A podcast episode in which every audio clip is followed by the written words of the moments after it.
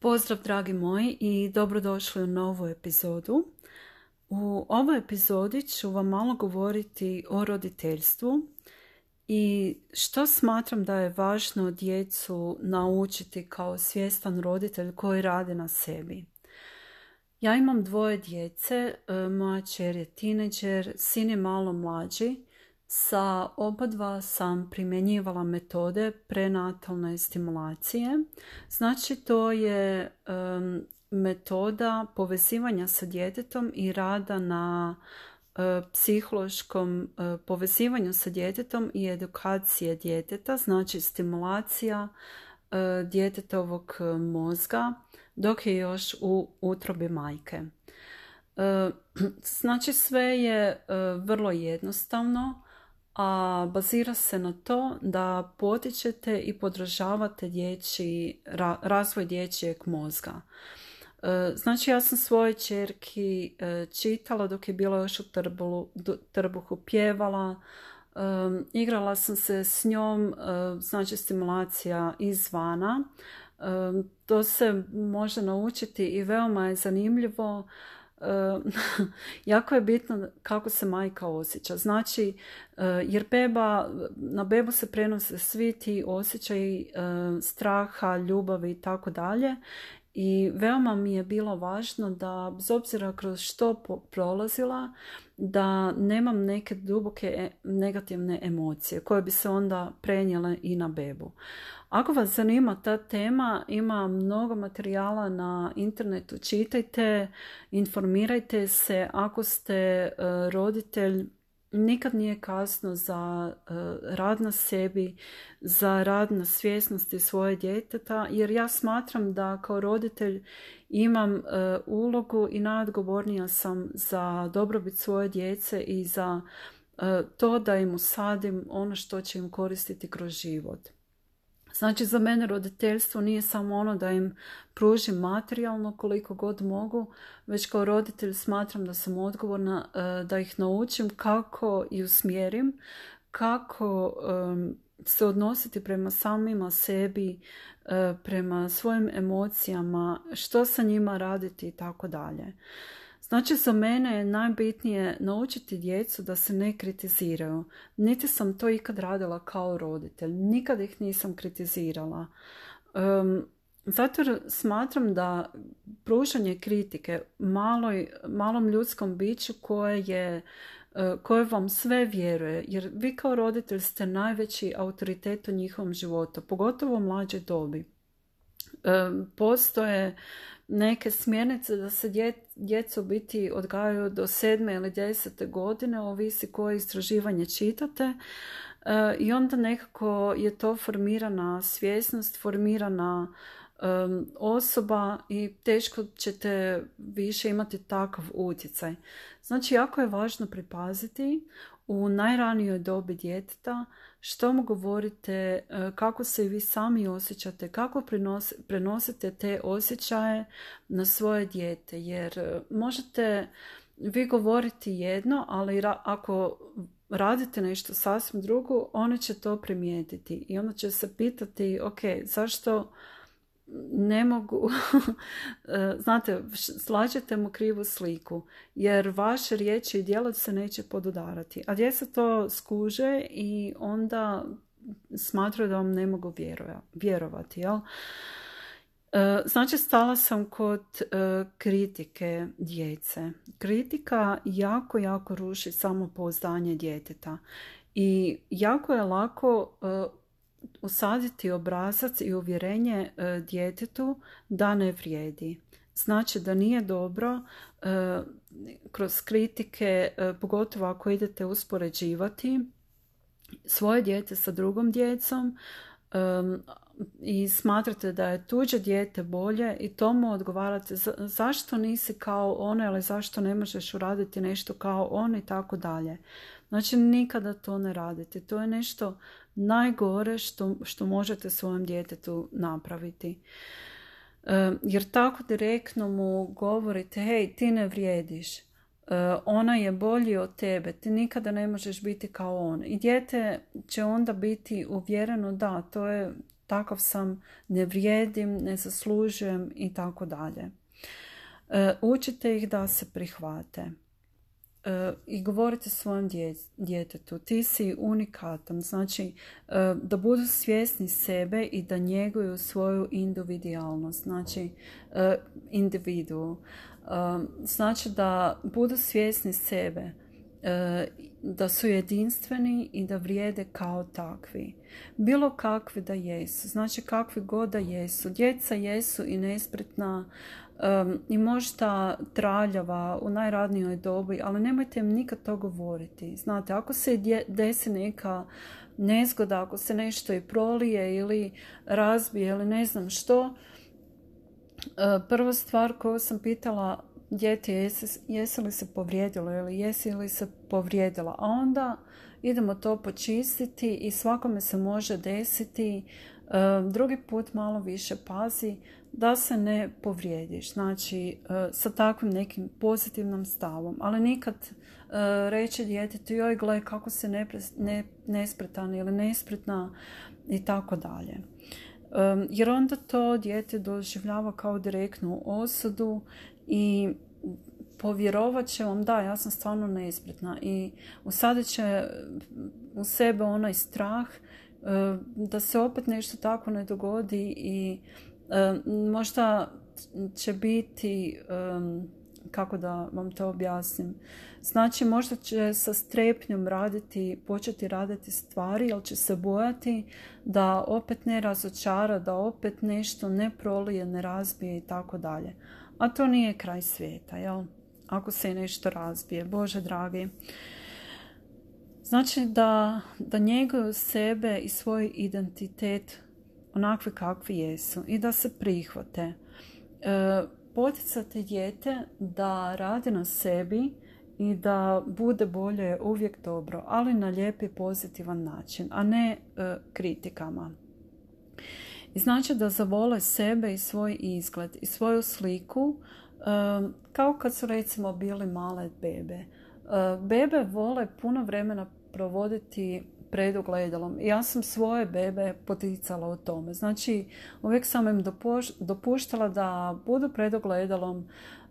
Imali smo na ormaru jedna vrata koja su bila od stakla, jel? Od ogledala. I oni su uvijek nekako sjedili ispred tog ogledala i zajedno smo sjedili i radili grimase i dopustila sam im da mackaju po, po tom ogledalu. Znate ono kad beba gleda sebe onda hoće dodirnuti e, ogledalo, misli da je to druga beba. Znači tako se osvještavaju, tako sami sebe osvještavaju svoju pojavu i ako nauče sami sebe E, promatrati u ogledalo, sami sa sobom razgovarati, e, sugerirati e, sami sebi, to je nešto jako dobro. Jer ima ljudi koji nikad ne razviju to, znači samo obznanu u ogledalu. Gle, to sam ja.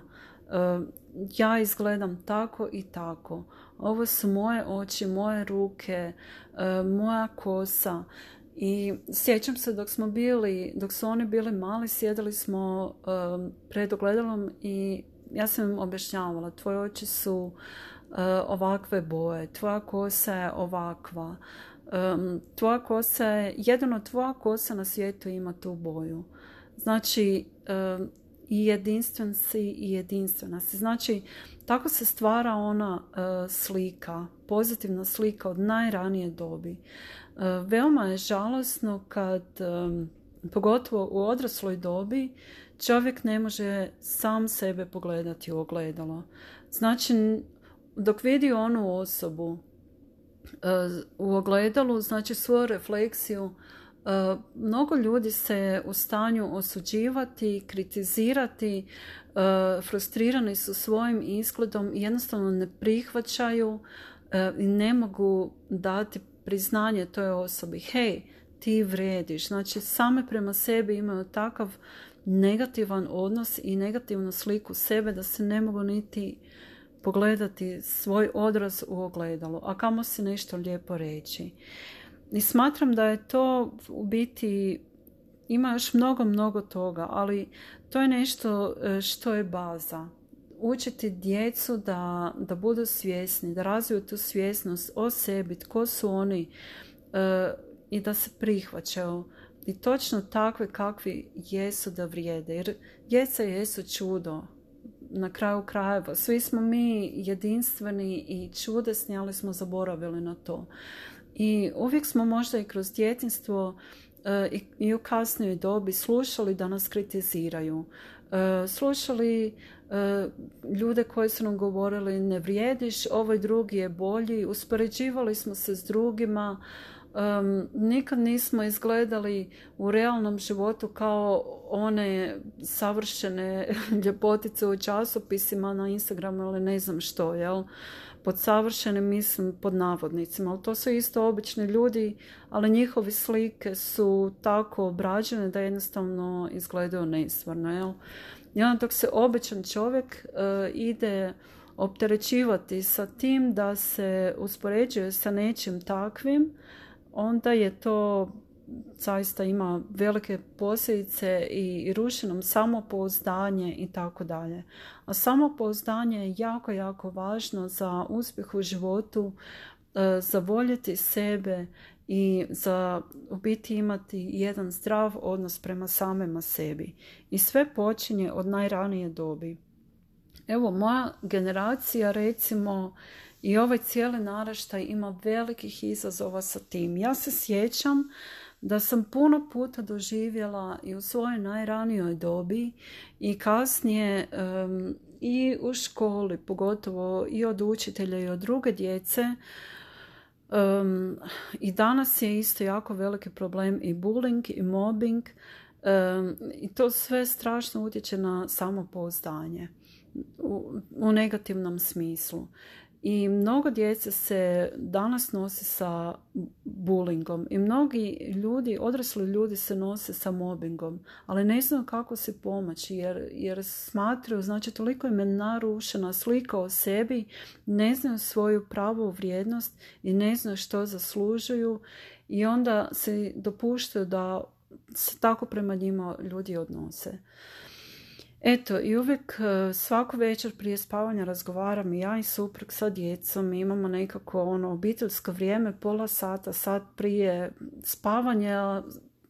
E, svi smo na krevetu i jednostavno pričamo sa njima. I evo, jučer smo baš e, došli na temu o onom pjevaču Travis Scott, znači američka pjevačka zvijesta. Na njegovom koncertu je došlo do nekakvog E, nagoravanja i na kraju je rezultat svega bio onaj stampedo i poginulo je osmero ljudi.